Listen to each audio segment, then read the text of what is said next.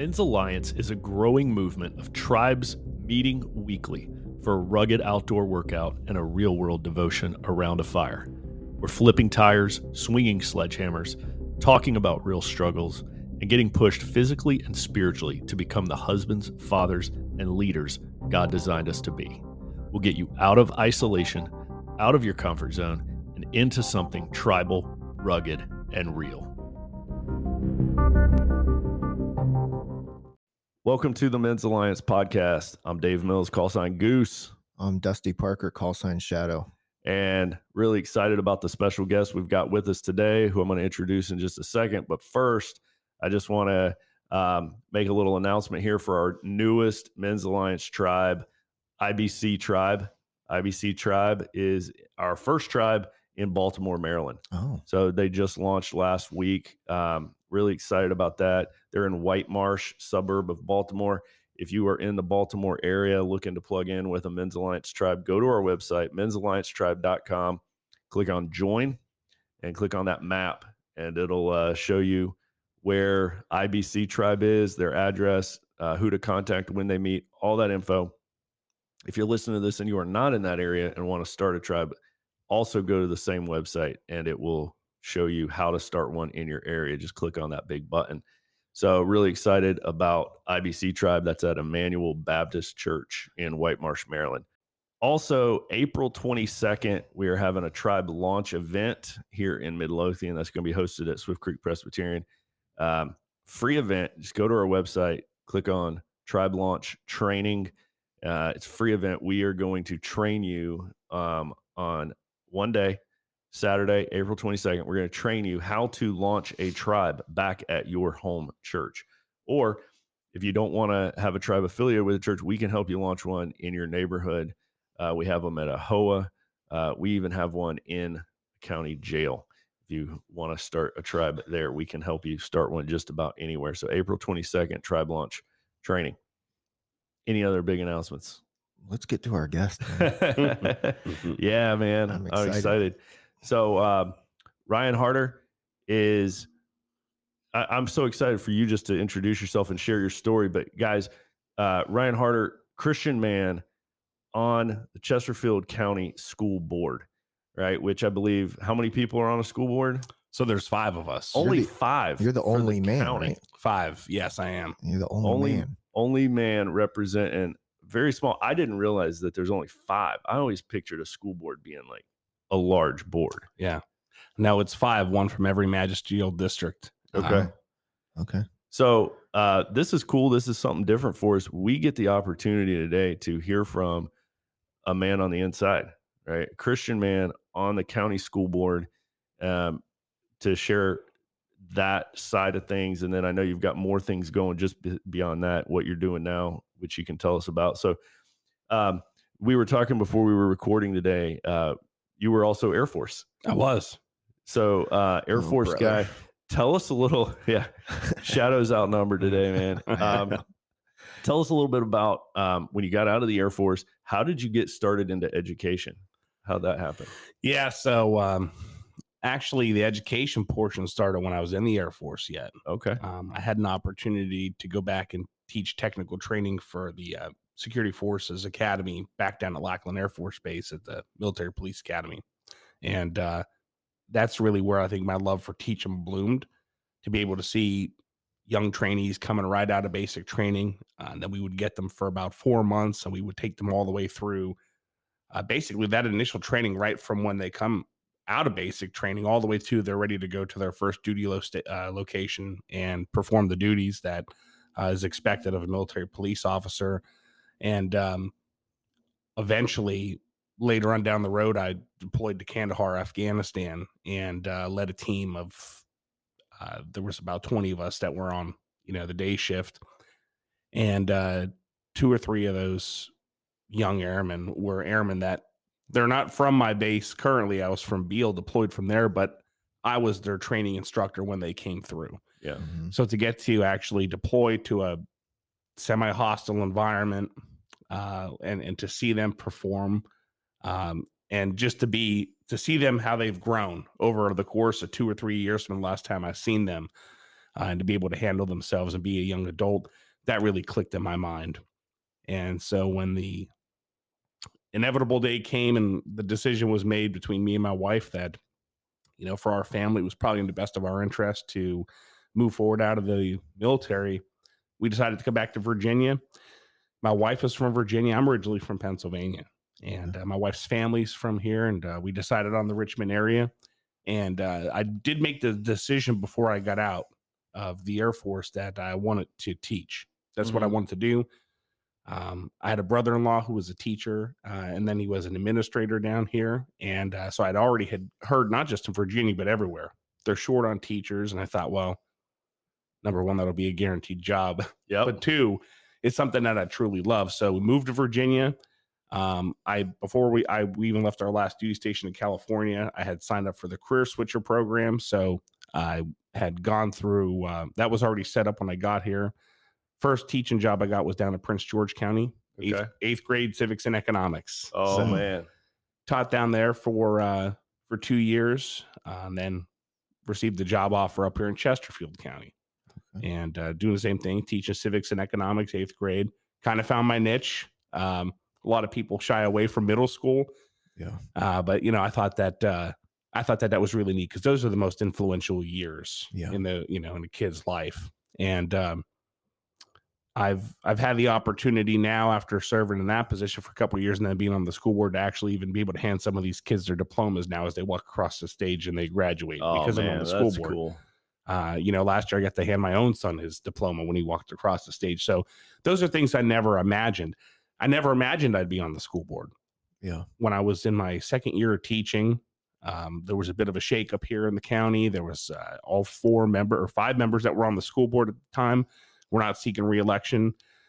Group of people reached out to me and they said, you know, we think that you'd be really great to be on the school board. So after a little bit of soul searching and uh, you know, speaking with my wife, because it really has to be a family ordeal. Yeah. You know, to um, to put yourself out there uh, in the public space. Uh, and it's a lot because you are sharing yourself now with, with everyone else. Yeah. And that's something that I don't, I don't think a lot of people think of. They think that uh, you run for public office because you're looking for something else, but it's the ultimate volunteer opportunity. Yeah. Uh, you know, it's twenty plus hours a week, you know, a lot of times, and uh, ended up winning that election. And I've been representing the Matoaca district uh, on the school board since January first of uh, two thousand twenty. Okay. Wow. Okay. Awesome. So yeah, I love how you found it fulfilling, mm-hmm. right? When when you were as a teacher teaching those airmen, mm-hmm. man, that's that's really cool. How you found something that you were good at and passionate yeah. about and rewarding uh, for for your transition. Yeah, trust me, I never life. thought that I'd be a teacher. I yeah. was not the best student uh, right. in high school, and I always thought to myself, boy, if there's one thing I would never do, it would be teach. Yeah. yeah. And that was when I was in high school, but it's it, it is. Uh, you know, really crazy how things change in your life and you go through different seasons and uh, different things become important to you. And then you realize that something that you thought you would never do is actually a passion that you have. Yeah. Oh, so that's you great. Decided one day that you just want to make a lot of money. Yeah, that's right. Teacher. I said, I want to be rich and I want to be a public school teacher. Man. So what was your, what was your experience like um, in the public school system? Yeah. How would you characterize that? Well, I got to tell you that it's a it was a bit of a culture shock in a way because I'm coming out of an environment where uh, military environment, number one, the, the teaching environment that I was in within Air Education, Air Education Training Command, uh, it was a little bit different. Uh, you know, I mean, there it was a little one, bit. It was one sided. It was one sided. Military training was was different. And I was expecting that when I came into public schools, but it took me as myself a little bit of time to get adjusted to that, that I was not in the military. Everyone did not have to listen to me one hundred percent of the time. And uh, so that transition was a little bit tough, but I think that it helped me grow as a person. Uh, it, it actually really helped me with my transition out of the military because uh, a lot of friends who I know who've, who've gone on and served a long time, uh, that that transition's tough. Uh, it really is. And, um, you know, to to come into, uh, to leave an environment that you're comfortable in and to kind of come out here into the real world, you know, as well, you always yep. say is come to the real, it's a yeah. transition and it, yeah. it doesn't just happen overnight. It's years. I'm still transitioning after yeah. being out for ten years. Oh man. that's daunting for me to hear because I'm only a couple months. I'm still trying to figure it out. I'm like, how do you do this? Yeah. Uh, so, so it might take years, is what I'm hearing. it, it, it does, but you know what? It's it's not that it's tough. It's just yeah. uh, it, it does take time. You will have days where you will truly miss the structure that you came from. Yeah. Um, and you wish that you could help provide some of that structure here. Yeah. Yeah. yeah. That, so, when did you start teaching? What year was that? So that was in. That was two thousand fourteen. Okay.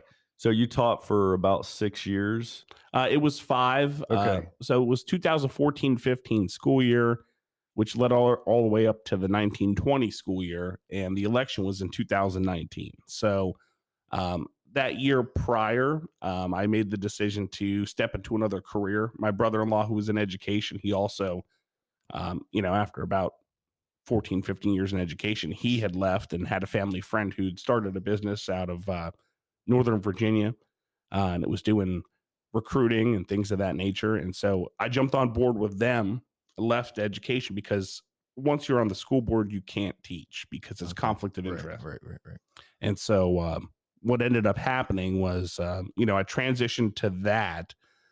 Uh, I won the election, was on the school board, but then also decided, you know, I think that this is probably the ideal time in my life for me and my wife to start our own business, which is something that I always wanted to do. So yeah.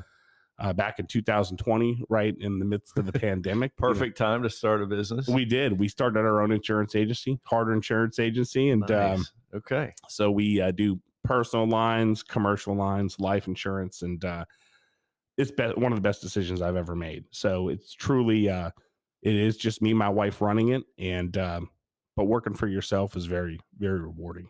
I love it. I love that story. Uh, and, and you know, I think this we're about to see a theme here, whether it's Kandahar or starting your own business. Starting your own business takes courage. Yeah. That's a scary thing, right? It is. When you when you go from a security mm-hmm. of, a, of a salaried position with a paycheck to, you know, I'm going to... Um, you know, try out this entrepreneurial itch yeah. that I've had for a while mm-hmm. and go for it and see what happens. So tell us, one of my questions I've always wondered, and I've always been too embarrassed to ask, what does the school board do? All right. What, so, what do you do? The five, the five of you, what, what are y'all doing? So ar- they argue.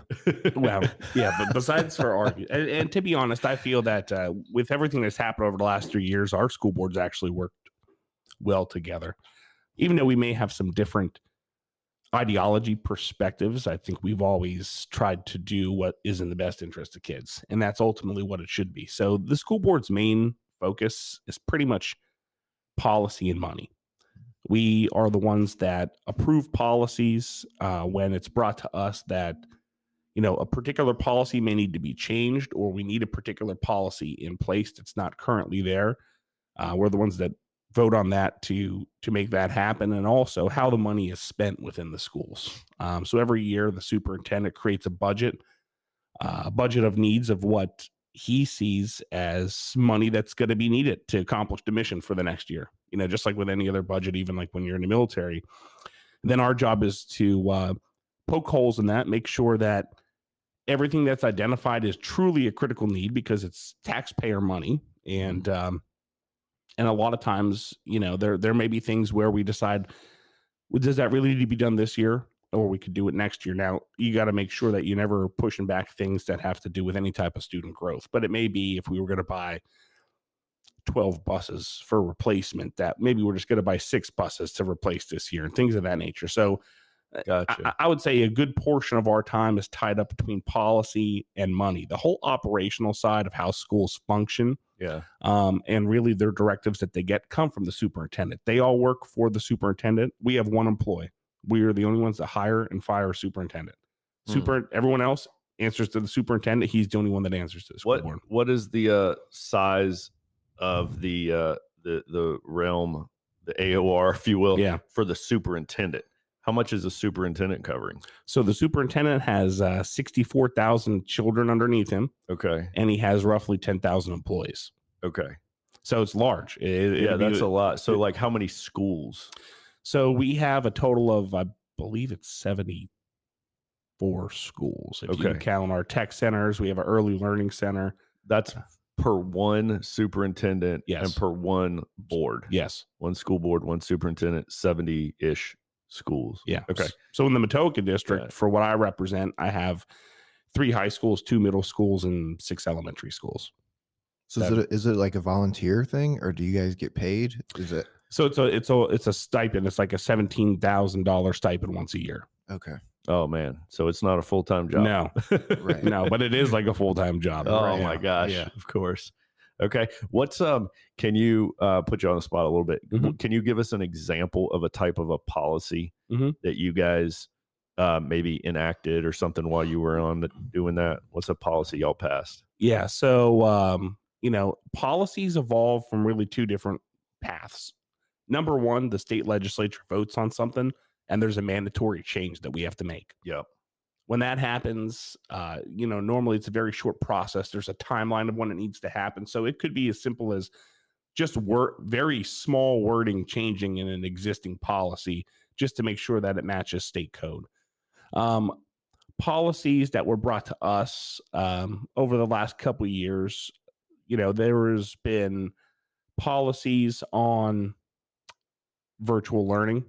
Oh yeah. That has, uh, you know, that we had to do different things that we had to suspend at different times that come out of our policies, depending on the situation. There's been policies that uh, ended up being pretty controversial over stuff. And, uh, you know, part of it is, um, and I'll tell you, probably the most controversial one, I'll just kind of get right to it, yeah. has been uh, protection of uh, transgender children. Now, this policy was derived from the state, and how this happened was that the governor had directed through legislation that the Virginia Department of Education establish a model policy for the treatment of transgender students in schools.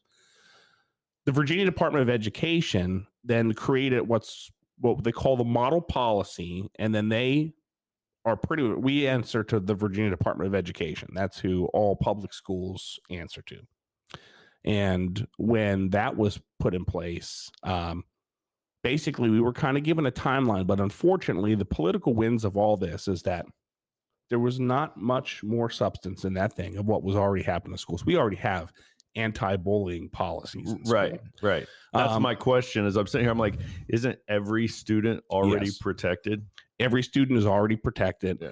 Uh, all of the same rights that were identified in there. Uh, unfortunately, this was one side of the, of the political aisle trying to get a win by saying that they're forcing something into schools. Yeah. So my question was, when this all happened, was I, I, I truly felt that this was just, uh, this was political rhetoric. It's something that we're already doing. Why is there something more that we need? And um, unfortunately, there was a bit more language that was in there that came from a Supreme Court case, actually, that happened here in Virginia. It happened up in um, Gloucester County a few years prior to this. I believe it was two thousand eighteen. There was a student that wanted to use the bathroom of the opposite sex mm-hmm. and um, not the biological sex. The school board at the time, the, the, the school and the school board said no to it. It was appealed to the local circuit court. Circuit court said, you can't violate this person's rights. And they said that it fell under their, their rights. It was then appealed up to the Virginia Supreme Court and all uh, to the Court of Appeals and all the way through the Supreme Court. And they all upheld that lower decision. So that kind of set the precedent in the state of Virginia that uh, you have to allow that. And so we sought legal counsel uh, on the on the matter. You know, not just the counsel that we have for the school board, but even legal counsel from outside. And overwhelmingly, kind of what we were told was, you have to have this policy in place. You you guys have to adopt this policy of letting people use whatever restroom they want. Yes. Okay. Now, now the the the flip side to that is that really nothing has changed in schools. We've had transgender kids in schools for a long time. Yeah. And what ends up happening with them is the principal normally works with them and their parents, and they identify what facilities they're going to use for the year, kind of what's the course of action, just like mm-hmm. we would do for a student with an I E P. Yeah, exactly. You know? Yeah. And, and uh, you know, kind of come up with a game plan, and that's been happening. That is still happening. Yeah. That is still happening. However, what this really does is take away the bite of, you know, if you were to have a student who vehemently said, I want to use the girls' bathroom or I want to use the boys' bathroom.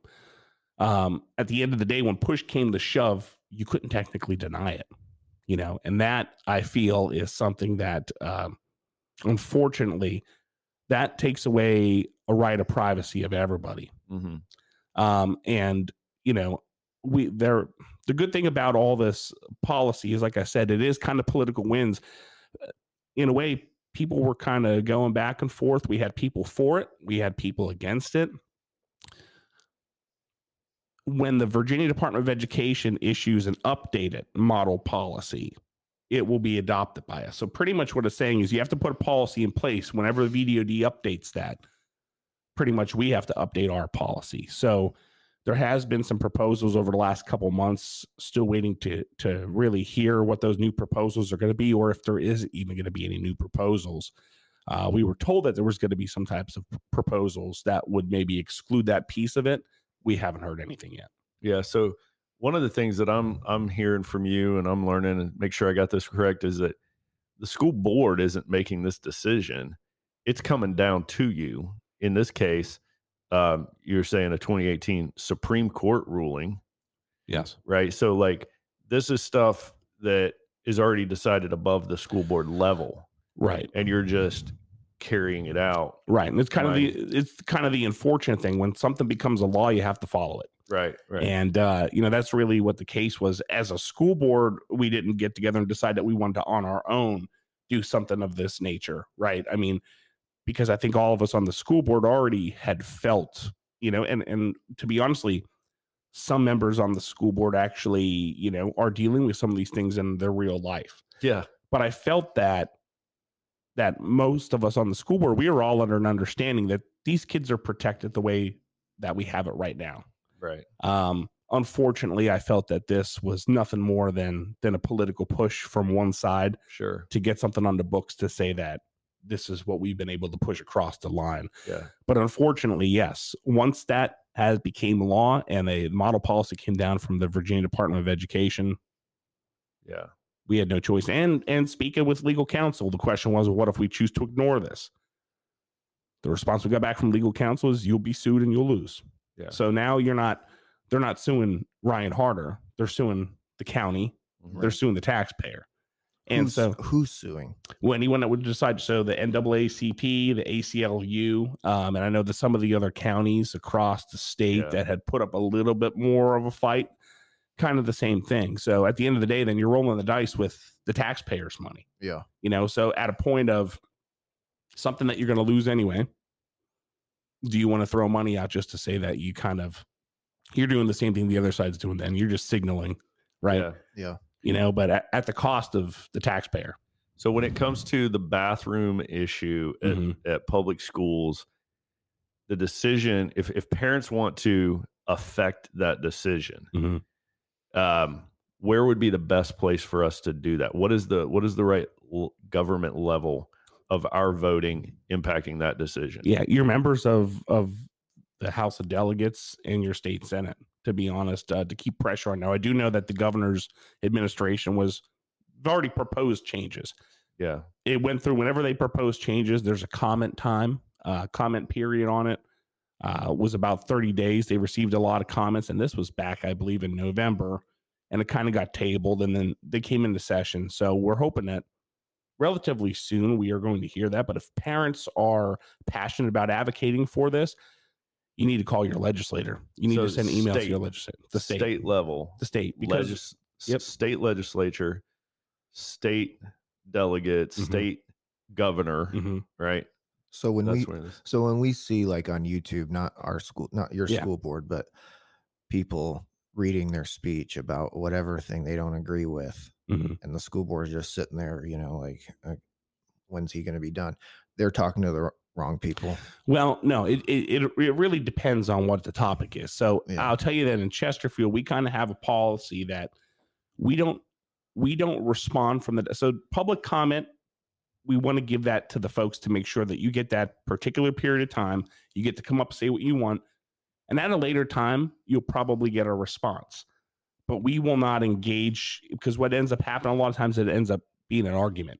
Yeah. Um, so we don't engage from the dais with speakers that are coming up because you could end up just getting an argument for fifteen or twenty minutes. No that, one really gets anywhere. It's that's just, what the people want, though. I know it is. I know it is. But that's good to hear, right? You're yeah. giving them the platform. Yeah. yeah. They get their, their moment. And, and that's what the whole point of it is. Yeah. And uh, a lot of times, like I said, staff will follow up. But, a, you know, a lot of times people want to come out and talk about a decision that's about to happen, which is good. I mean, that's the whole part of democracy. That's what we want. We want people to have a voice. People yeah. reach out through email. They reach out through phone. So we're available for that, but they also have the opportunity to come get on the record that they spoke up about something, or they um, are in support of something, or they're in opposition to something.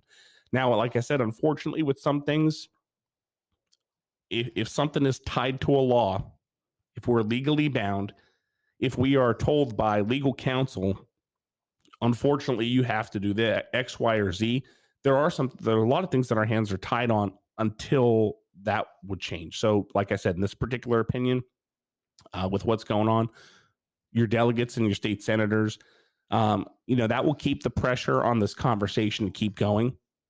And once that new decision, that new wording is handed to the Virginia Department of Education, we will update our policies off of what they're saying the model policy is, because what we've adopted is exactly their their policy, their wording. Right.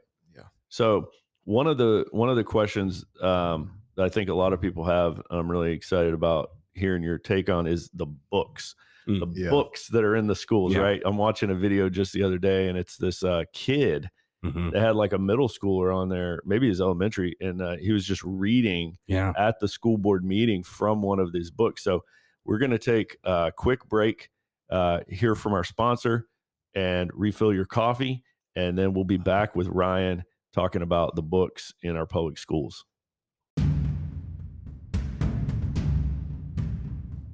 Hey, this is Dusty Shadow Parker. I just wanted to take a break here and tell y'all, help us reach more men. We cannot sharpen men into the husbands, fathers, and leaders that God designed us to be without your financial support. Your donations enable us to launch and sustain tribes at more churches and reach more men with the gospel of Christ. Men's Alliance is a five oh one c three nonprofit, so your financial support is tax deductible.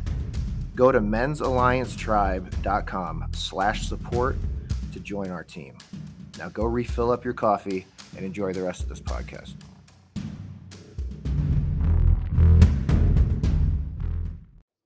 All right, welcome back. We're here with Ryan Harter. And Ryan, tell us what is going on in public schools and in school boards with everything that we're seeing about these, these books that are pushing uh, homosexuality on elementary, middle school, stuff like this, uh, very graphic books that we're seeing clips of on YouTube. Yeah. Uh, demystify all this for us. Yeah. Well, I, I wish there was a way to kind of demystify it, but the truth is, you know, a lot of that has happened. A lot of that stuff wasn't in schools. And what we're trying to do is, you know, first off, n- no one backed the truck up in the middle of the night and just put all these in the school library.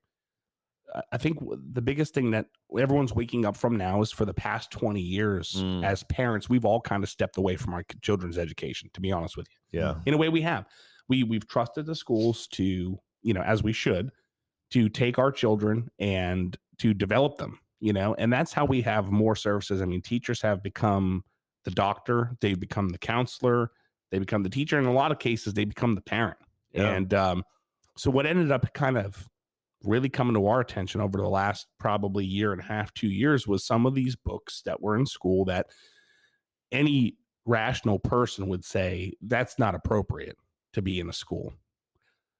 I think what we started seeing was, as we started to scratch the surface on that, we said, well, how did these books get into school? Is this just an activist movement?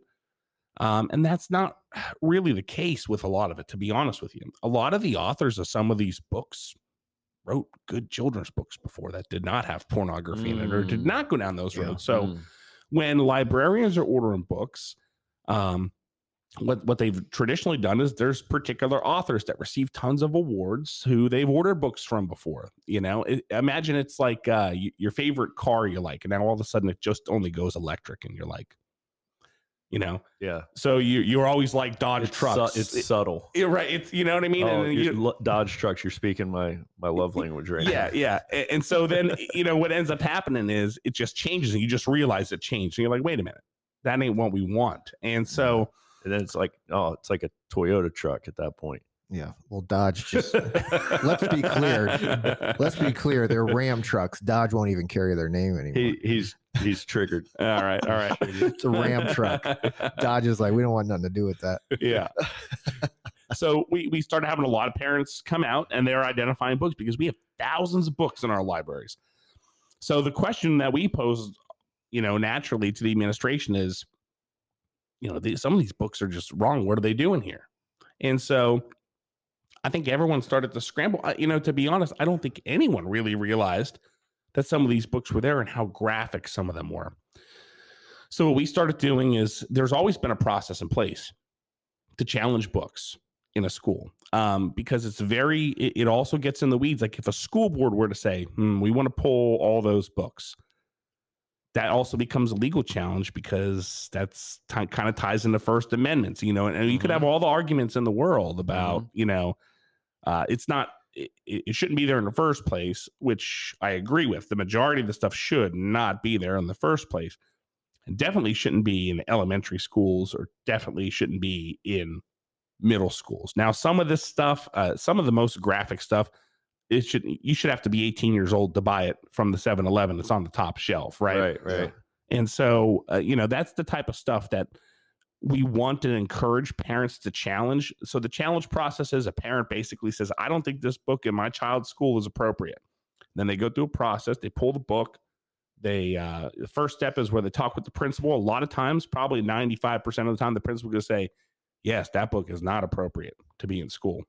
So um, if not, then it kind of goes through a committee. Finally, you know, it, it, it makes its rounds, and we would hear about it if a particular book, if, you know, a lot of times the situation is solved before it would get to that. So then the other question is, well, how, now that we have a process in place for addressing these books and removing them or making sure that they're in a more appropriate location, because a book, a book may be, as long as it's not showing pornography or something, maybe a bit more appropriate for a high school kid, but definitely not appropriate for an elementary school kid.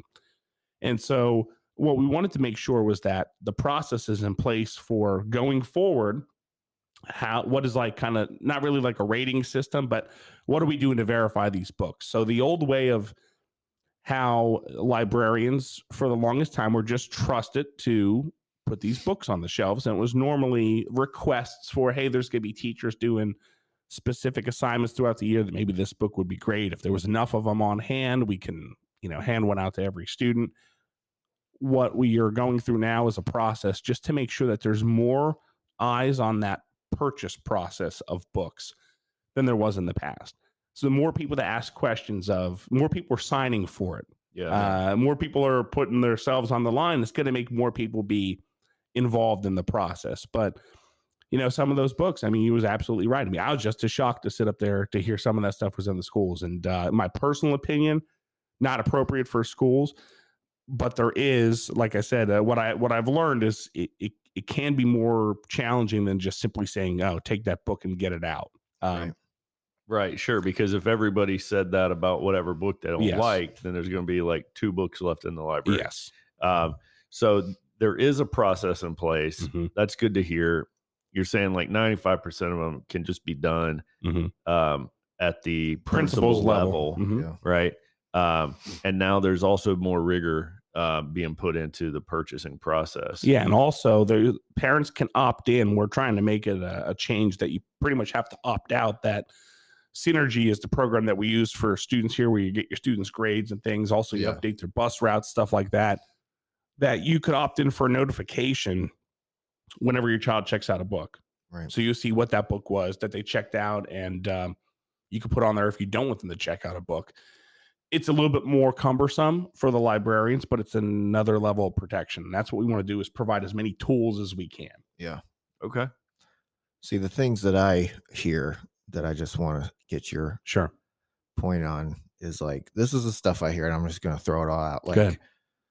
Schools are, there's fights, you know, as far as like middle school is mm-hmm. what's scary to me, because that's the age of my kid. He's going in next year.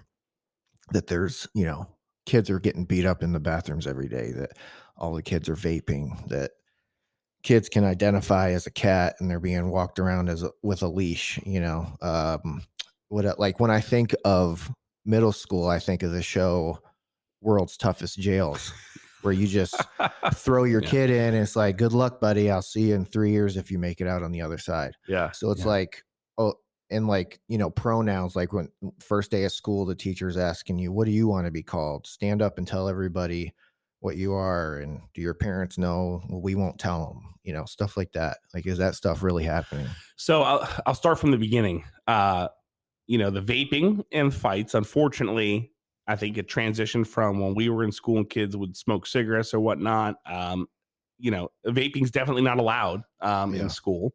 Uh, you receive the same consequences you would have using anything else.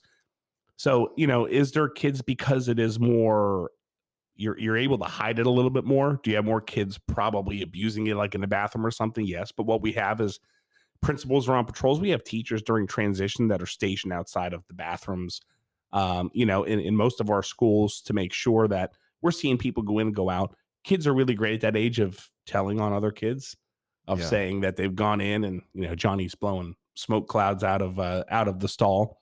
And um, so with, with the vaping and things like that, they receive the same consequences that they would for any other type of tobacco. So it isn't in a way that we, we condone it or anything like that, but, but, you know, you do. And, and I don't, I really probably think it's less kids than it was when we were smaller and kids would smoke or dip or something in school. Really? Um, secondly, on the fights, Um, I think that we have seen an increase over the last two years since kids have been back of trying to kind of center what is a normal and, yeah. uh, you know, le- trying to teach them again of what behavior is unacceptable. If you fight in our schools, you're gone. Um, and that is, a, a, there's actually going to be a letter going out today. Every parent's probably going to get it in the mail in a, probably about two, three days. So if you have kids in school, you're going to get a letter from the superintendent. And that letter is pretty much asking parents to tighten up a little bit with their kids to, yeah. to kind of say, listen, we need your help too, because teachers are on the front line here. And, you know, if your child's coming to school and just being disrespectful to that teacher, the teacher don't have control over them. The administrators don't have that great of control over them. We need your help. And that's really all that letter's saying is we need you to be a partner in this. Um, you know, to be honest, I don't think that there's any more fights than there were like pre-COVID, you yeah. know, to be honest with you. Um, I, I taught in Salem Church Middle School. You know, there was maybe two or three fights a year that happened in the school. Um, you that know, got, I, that got known about, you know what I mean? Well, it, you know, I would say that if there's an assault, If there, if one student assaults another student, it's going to be on the parents to press charges with the police. Yeah, we cannot give information to parents. A lot of times this will happen. A parent will say, well, I want to know what happened to the other kid. We can't tell you what other punishment the other kid received. Right. If they want to tell you, their parents want to tell you, that's fine.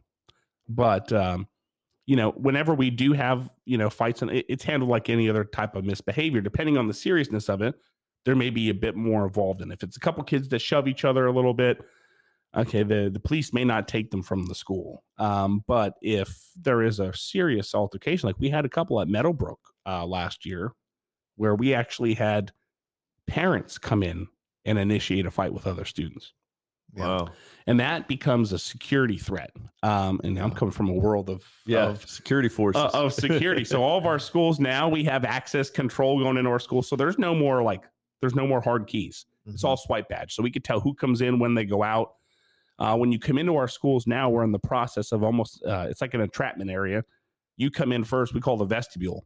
So you get, you get buzzed in the first door, and then you can only get into the office. There's no more of the doors are going to open and you could go through the school. It's we like, are like a jail, like a jail, pretty much like a jail. Yeah. Um, but, but like I said, that's to, that's to protect from, just like I said, some other outside situations right. spilling into the school. No, right? yeah, um, that's good. Camera systems, things like that have all been updated. We've put a ton of money on it. So when something does happen in a school, we're able to to have eyes on it. I mean, you could see a zit on someone's face from a mile away with the camera systems that we have now. Right. You know, and all these security upgrades were a couple million dollars. Um, as far as uh, like pronouns and things of that nature of, Um, you know, normally uh, a teacher should not be asking a student, particularly what their pronouns are. Uh, if a student happens to want to share that they have a particular pronoun, a lot of times what happens is maybe one student will do it and everyone thinks they're supposed to do it then. Yeah. You know, and, uh, but it's common for a teacher to to say, you know, Bobby, do you want to be, you know, what do you want to be called? Bob, yeah. you know, or something of that nature. It's not meant to be, no, I want to be called Jane or something of that. One of the other big, I think, misconceptions um, that's been out there is that teachers or schools would try to hide the fact that if a child is wanting to identify as something else. So maybe they're coming to school and and and John is coming to school and saying that John is Jane, and and John wants to identify as Jane. And, uh, you know, that child is going through something, you know, for some reason. And uh, I think to myself always, you, you would have to be pretty disconnected as a parent to not know that mm-hmm. uh, in the first place. But secondly, um, you could probably, you could guarantee that that school within a certain period of time um, is going to have a conversation with that parent about what is going on. Now, the law strictly prohibits a teacher from calling saying, whoa, you know that John showed up as Jane. Oh, you did? Okay, cool. Bye. Now, as a teacher, what you can do is you can call and say, hey, I'm just wanted to, to check it. Like first two weeks of school. Hey, we're having a back to school night. You know, do you, you want to sign up to, to come for Jane? And I'm like, well, what do you mean Jane?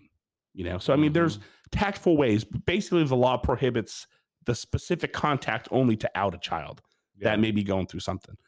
However, like I said, most normal beings through how we interact, if you think about it that way, it, it, it would it would come out. Those parents are going to be notified. And if they're not knowing that their child is doing that, um, you know, so you know, what would be my resources if my, my kid comes home and says, hey, my teacher uh, has a beard and wears a dress and wants to be yeah. called Missus you know, Schmuckatelli. What do I do as a parent? So first thing you want to do uh, is reach out to that school administrator. Um, and you want to talk to the administrator and let them know that, you know, un- unfortunately, we can't discriminate against someone if they want to come in and work, just like most other workplaces. Right. Yeah.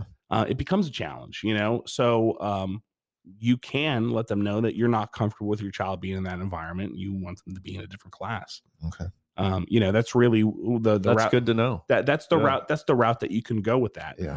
Um, you now, said, you said you contact who? The principal, you know, you oh, want to yeah. talk to the principal okay. of school administration. Now there are a number of factors that a lot of people don't see. Uh, anytime, you know, we have a student that, you know, I've had a number of friends that call say, hey, you know, my child got in this class and they're just not really doing good with this teacher. Can I get them to another class? You know, I like to remind them, I say, listen, here's what you could do. Here's the steps you could do. I have to stay neutral on this um, because it really isn't any of my operational role, but this is what tools you have to do it. But some of the things that, that are tough is class sizes. You know, if all of a sudden yeah. you have someone now that yeah. uh, you have a class. Everybody wants to be in teacher of the year's class. Right, right. You know, yeah. there's a particular number of students. And when they are scheduling, you got to think about these students, especially start getting to middle school and high school. You have all your electives, you have your music, you have art, you have P E, you have lunch. I mean, these are all pieces of an enormous puzzle that have to fit together. The operation of a school, um, I, I don't think people realize how much effort goes into it, but you got to think you got over a thousand kids that they make it work every day where these kids, you know, were in a particular class at a time. These teachers are here to cover them and they go all the way through the year. Well, you take one of those pieces out for some reason. You have a teacher that leaves or you have a student that wants to move somewhere else. Another piece of the puzzle has to be moved to fit that. Yeah. So it, it becomes a bit of a challenge. So I would say that, you know, probably ninety-nine percent of the time our, our principals work with our parents on situations to make sure that those students and those parents are comfortable. Uh, it really comes down, you know, when, when something, an accommodation can't be made for something, it really comes down to there is a logistical way that I can't do this. And that's really what ends up coming down to be the limitations sometimes of public schools and the limitations of not having as many teachers as we would like to have. And that's just not Chesterfield. That's every locality and how many kids we actually, you know, have in our schools. And there's a new development going up every week. Yeah. So let me ask you, what mm-hmm. was it like, or is it like, um, as a as a man on the school board, What's it yeah. like? Uh, you know, I see you kind of as a, you know, you're you're one of our insiders, right? Mm-hmm. There's the the public school system, in my in my view, is is largely run by women. Mm-hmm. Right? It's a, it's a heavily uh, feminized uh, a- aspect of our culture. What was that experience like? Yeah, so I think that uh, for the longest time, education was more of a female-focused, um, you know, career field, you know, for lack of a better term, a career option. We are seeing that there is an importance to have more males involved in education. Absolutely. And that is really comes down to the whole role model piece, to, yeah. to be honest with you. And so we've done a lot of, I think education as a whole has done initiatives to try and, uh, to try to recruit more men into education. So being the lone man on the board, it really doesn't bother me uh, at all. Um, you know, I, I don't really look at it that way. Um, I know that that all of us are working for the same thing, but I know that we need more men to get involved yeah. in education. And we st- studies have shown that, uh, you know, male students sometimes will feel better with a male teacher. And they're going to learn better. Um, and it provides that role model. Sometimes they don't have that at home.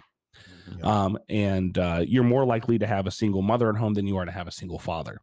And so it's really important, uh, I think, that we, you know, keep our eye on the ball of encouraging males to go into it. I mean, because like I said, it's almost like the nursing field. It's just kind yeah. of like, uh, you know, you don't. You know, males would normally not go into a nursing right. field because you kind of, well, nurse is always a traditional woman's job. Well, that's kind of been the same mindset with education, I think. And yeah. uh, we really have to kind of, we, we have to try to change that because we need to encourage more role models, more male role models to be involved in kids' lives. I agree. I've always, you know, when my kids, um, we got four kids um, and I've had them at various times and, and ages and, and different kids. I've had them in the public school system here in elementary, middle and high school. Mm-hmm.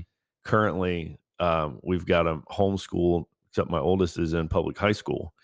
Um, so I've gone through this and we've always sought out the male teachers, right? Mm-hmm. When there's an option, when there's an option, and mm-hmm. it's always rare, right? Yeah. It's always like, oh man, this grade, this grade, there's a male teacher, right? We would yeah. always try to get them in there. And our boys always did better when they had the male teacher, whether it was for their whole grade mm. or just one subject, mm-hmm. you know.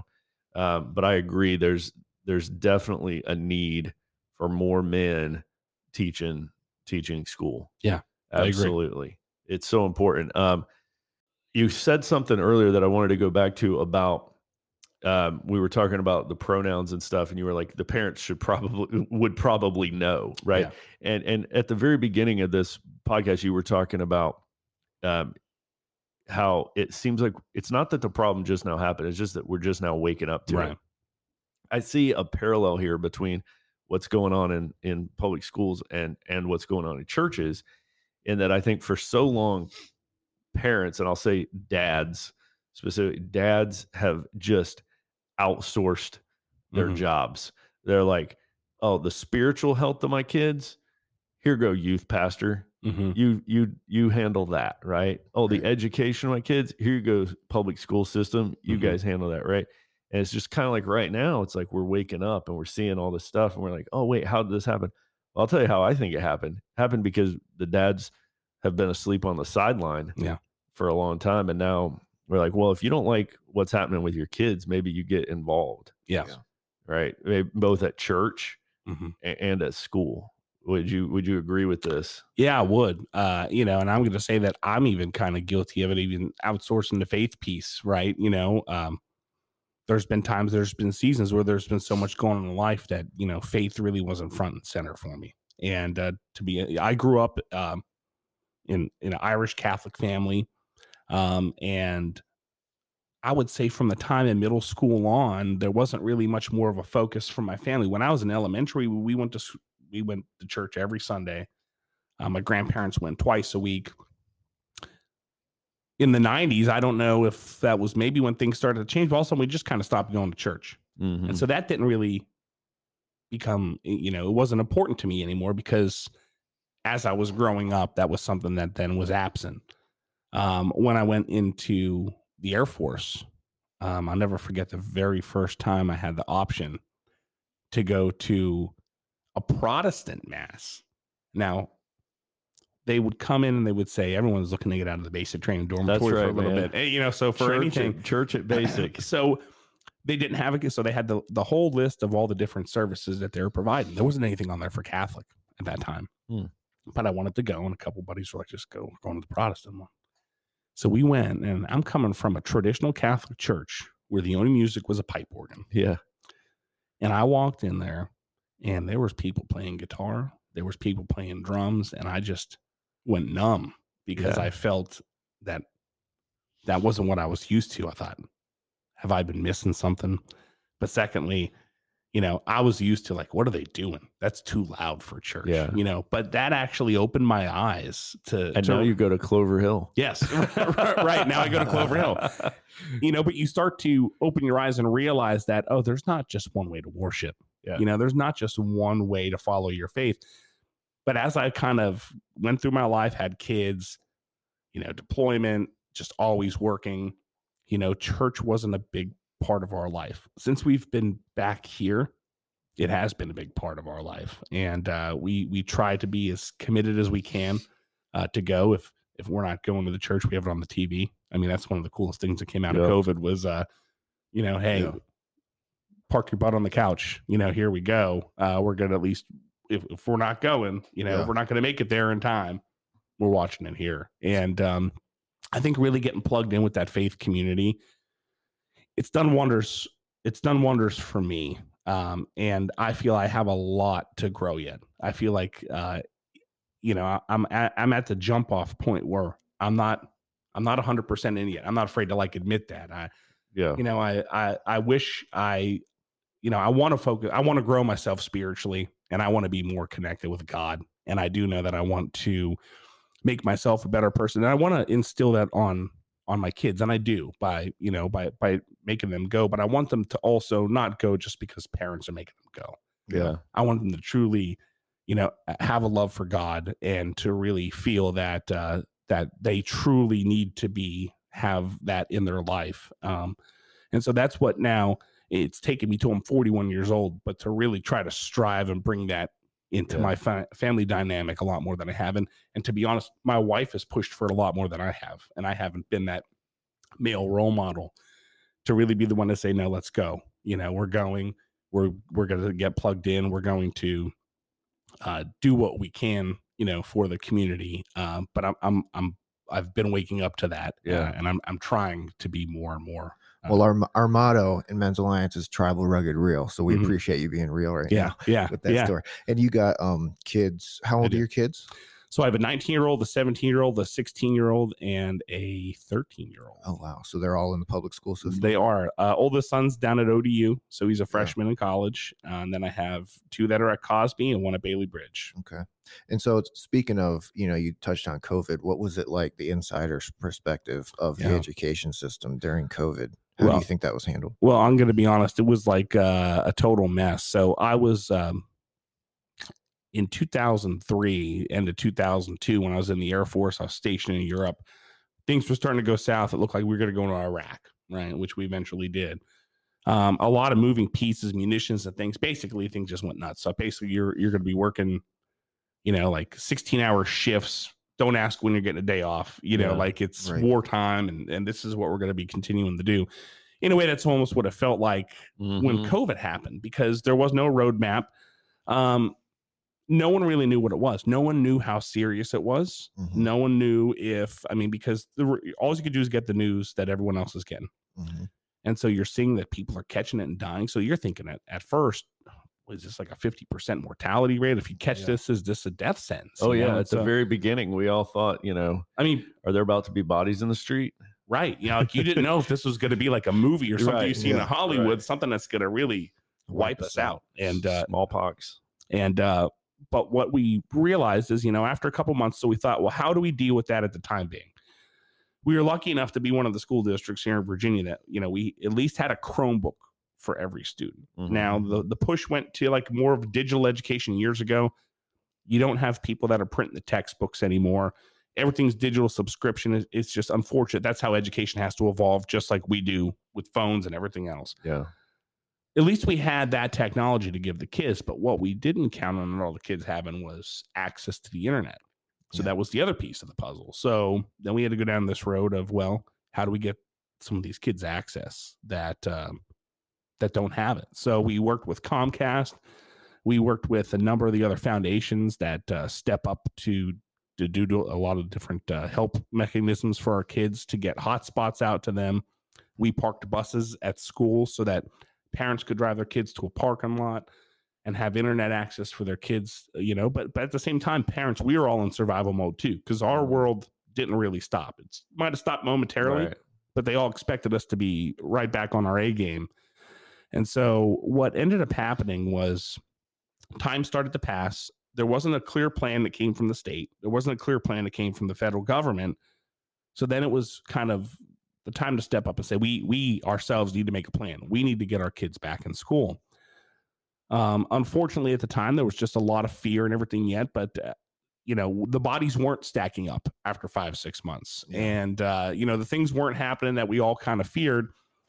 And we said, you know, in my opinion, one of the best things that we could have done for kids was start to get them back on a normal routine. It's just like if you'd have any other type of tragedy in your family, one yeah. of the best things you could do for those kids right. is show them that, you know, hey, the, this is part of life, but this is, you have to move forward and this is what you need to do. So I knew in my heart we needed to get kids back. I fought to get them back.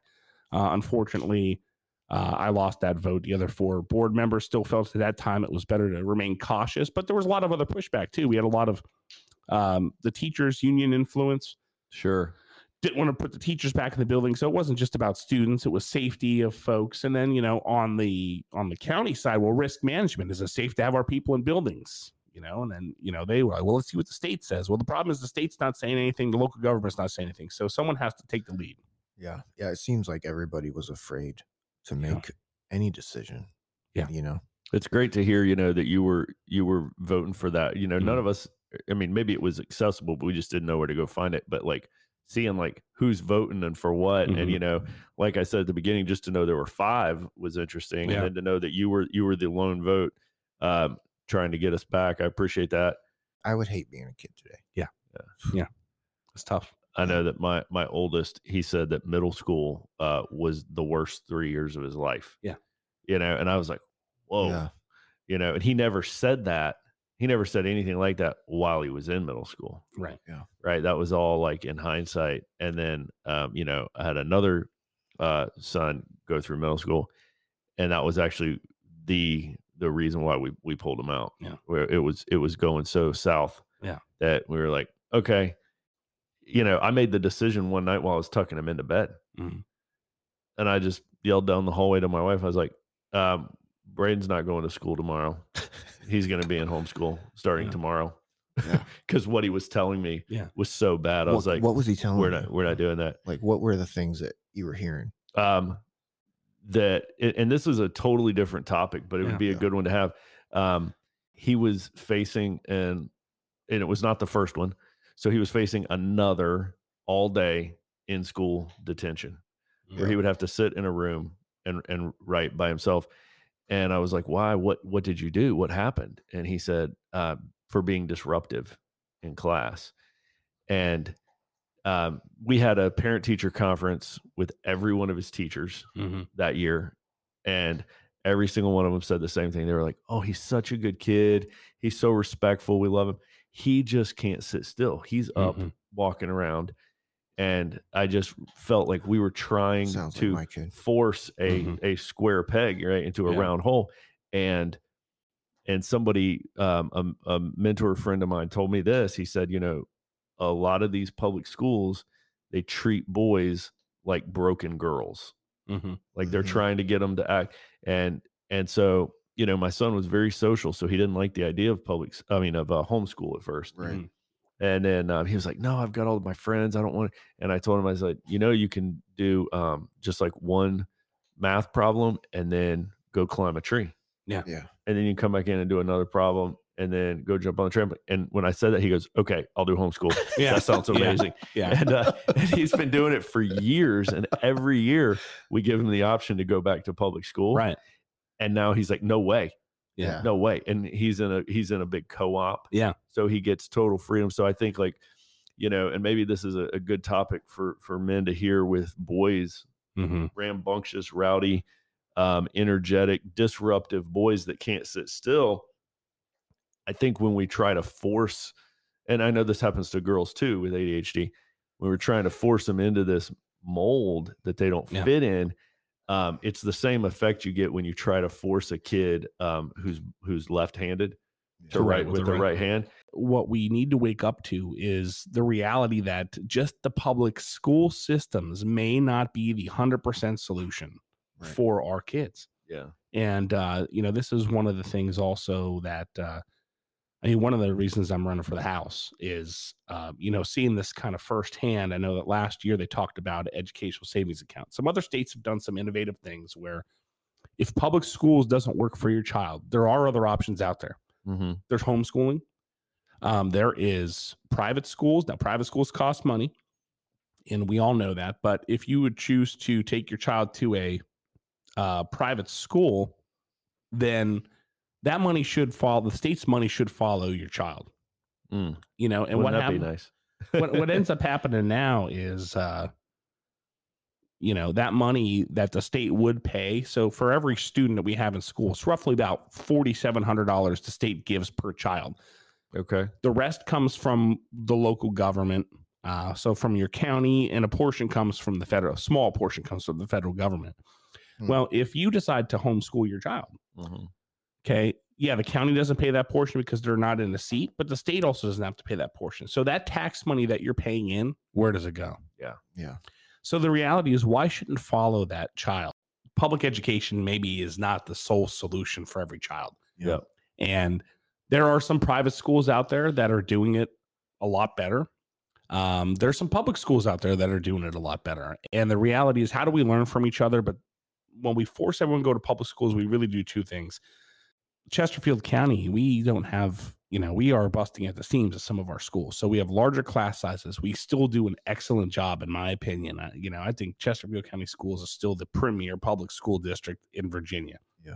However, you know, if that can be alleviated at all with some private options, um, that may work better for the parents. That may work better for the kids. I think that also the idea of, I think the governor's calling them lab schools, but for the longest time we called them charter schools. I was just going to bring that mm-hmm. up. Like, when are we going to get some charter schools? So Virginia's allowed to have charter schools, which right. is kind of wild. That what needs to happen is if someone wants to start a charter school, um, what they do is they have to follow particular state regulations on what provisions they need to provide at the school. And then they petition that county, so they can come to us. If they were going to be in Chesterfield County, someone was going to start a charter school and they have all their ducks in a row, they would basically file a petition to us, the school board, and we would grant it. And then they'd be able to start a charter school. The way that a charter school works is, uh, you know, because it would be limited seats, is that it's normally a lottery system that yeah. uh, parents would sign up for a certain number of kids. So think of like Code R V A. Not sure if you heard it. That's like an example of a charter school where it's a regional school where uh, it opened a few years ago. Um, it's hosted down in Richmond, but it takes kids from about eight different counties. Um, and if you were into coding and things like that, and it was pretty much a school that focused more on STEM type stuff. Right. Um, What we're trying to do is kind of establish that own thing, our own thing here in Chesterfield County, doing the same thing with our career and technical programs is what we're doing, because we're offering a lot of that same stuff here in Chesterfield. But if we had a charter school come in, and let's just say they could take four hundred kids, they would apply uh, and and be signed off by uh, by the school board for a particular number of years, and then they have to come back to get their their charter renewed. So Richmond City has one. They have Patrick Henry Elementary School. Hmm. And Patrick Henry Elementary School is doing good. Um, it's doing better than some of the surrounding schools right up the street. Smaller class sizes, um, and they're able to focus more on individual kids. It works better for them, right? And so I think as a state, we need to look at putting the kids first and putting your parents in that driver's seat to make those decisions. Because right now, if you want to send your kid to a private school, it is expensive. Yeah. And it's not going to be the so, the sole solution that the uh, four thousand five hundred dollars or the four thousand eight hundred dollars that come from the state, we know that that's not going to cover the tuition. It's a start. It's a start. It's a help. Now, right. How do you go through? How do you look at different ways to increase that? How do you look at scholarships for low income? You know, there's there's going to be a number of different things that all go into this, but it's a start. We got to start the ball moving. Um, but really, I think that that's where Virginia needs to go with education, just like we're seeing Florida has has done, and we've seen Arizona doing the same thing. I'll tell you, as a parent, that would be great to uh, get back some of that tax money mm-hmm. that we're we're given, and then we're homeschooling our kids, right? Right. So we're putting them in um, co-ops, mm-hmm. you know, which we have some really great Christian homeschool co-ops mm-hmm. um, around here for people that you you like the idea of homeschool, yes, uh, but you're not a teacher. And you right. don't want to be, right? You're like, is there yeah. any way I can homeschool them in somebody else's home? Yeah. You know, we were like, yes, there is. It's it's a co-op, and and it's a good alternative. So, yeah. man, I'd love to hear about these different ideas that are out there. Um, so you mentioned you're running. Tell us a little bit more about that. You're, what are you running for? So running for the House of Delegates, the seventy-third District, which is uh, solely encompassed inside Chesterfield County. It's the entire western section of Chesterfield County. Um, and it is roughly about sixty-five percent of what I currently represent on the school board, the Matoaca district. Um, so, you know, I feel like I have a lot of name recognition out there.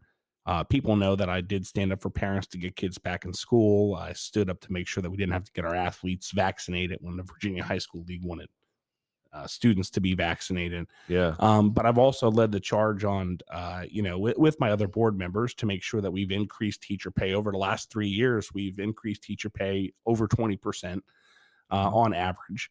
And uh, it's the right thing to do. This year, the county is going to be doing that with their police and their fire as well. They're going to be you That's know, good. Make, making strides, because for the longest time, I think as society, we have not put the type of uh, financial respect on these most important positions. And now we're starting to see it. Yeah. Uh, you know, there there's gaps, places, and and we need to take care of our folks better. Um, some of the things that I would hope to achieve, you know, uh, to be part of the team would be to help the governor get a lot of his initiatives across the line. This past year, there was a lot of good legislation that was put out there that unfortunately was killed in different subcommittees and didn't make it across from one that crossover from the House to the Senate, or Senate back uh, to the House. And, um, you know, I want to be part of that team to help them get some of those things through, because there is some really good things there that I think really could help people in in Virginia. We have to make sure that we keep our tax rates as low as possible. Um, and if we are overspending on particular items, we basically have to do a purge, just like we would in anyone else's budget. If there's things that we're not getting the bang for the buck, are we going to continue to throw money at it, or are we going to find a way to improve it, or are we going to find a way to move away from it? I yeah. think, uh, you know, that money could be used for a lot of other good initiatives. Um, you know, education is one of them. I, I think that uh, th- it would be monumental to change the way that we look at education in Virginia. And by offering private options and going down the savings account uh, kind of rabbit hole on this, I think that we would find probably five to ten years from now, um, you know, we wouldn't want to look back at what we did before, because we're really limiting people now. Um, the House of Delegates, uh, you know, you can find, you can look me up at w w w dot harter for v a dot com. Um, go to my website, sign up for some of my, uh, my email listings that come out. We send uh, probably two, three times a month. You're going to get an email that uh, shows, uh, you know, lets you know what's going on in the area, when we're having meet and greets, when we're going to be out knocking doors, if I receive endorsements from folks, but we're really just taking our message out to people's doors. Um, we're out knocking. Uh, we always need support. Uh, you, you came know. and knocked on my door. I'm we sure. Did. I'm sure you remember me. Yeah. That's so awesome. We yeah. will put your website. It's in our show notes. Yeah. Um, I'm, you know, I'm glad we had this conversation, because it's good. It's important that as Christians, we don't withdraw from the public arena. Right. Right. When we see things going south, when we see these these videos of craziness and stuff on YouTube, um, we should lean into it. Right. Yeah. We should, we should run towards the gunfire. Yeah. Right. And we need to get in there, roll up our sleeves, and make it a better place, um, as Christians, but also just as men. Mm-hmm. Right. We've talked about, um, putting more men back in the, um, education system. Yeah. Um, and so, you know, you were, you were the man on the school board, uh, you know, and now we want you to be, um, one of the Christian men, you know, as a delegate. Um, and we've got to keep putting God, putting family, um, putting these things um, in the control of the parents, yeah. right? Um, and and and continue this push that we're seeing right now, where we've got this little bit of momentum, where we're starting to get our eyes open to to some of these problems. we're starting to wake up and starting to make these course corrections. And I just hope that we can keep this momentum going. So, um, you know, we're excited about what you're doing. And also, uh, I'm going to publicly call you out uh, for being at Clover Hill, and you need to go to our Clover Hill Men's Alliance tribe. Okay. All right. It's called Victor Tribe. Um, check it out on our website. And uh, man, we were just there uh, for their wild game dinner. Yeah. Their night, f- phenomenal event. Yeah. Uh, I was kind of sad. Love that church. Love Clover Hill. Yeah. Love what the men there are doing. Um, check them out. Check out Clover. They're Monday nights. Yep. Monday nights. Um, they meet behind the church. Um, go check them out. Lee Switzer, tribe leader there. Uh, any last, any last comments? I mean, this has just been great. Thank you for coming on. Of course. I mean, you've answered so many questions. I think everybody's going to enjoy this. It's, Absolutely. Uh, been one of the most memorable ones, I think, to date. So thank you for coming. Thank you for everything you're doing in the community. Oh, I see your big posters out there yeah. down Hall Street. I'm like, I know that guy. Yeah.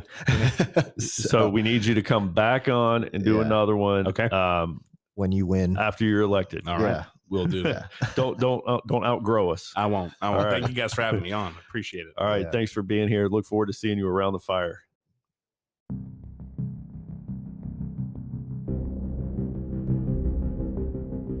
Thanks for listening to another episode of the Men's Alliance podcast. Find your tribe at men's alliance tribe dot com, or maybe you're the man to start one in your area.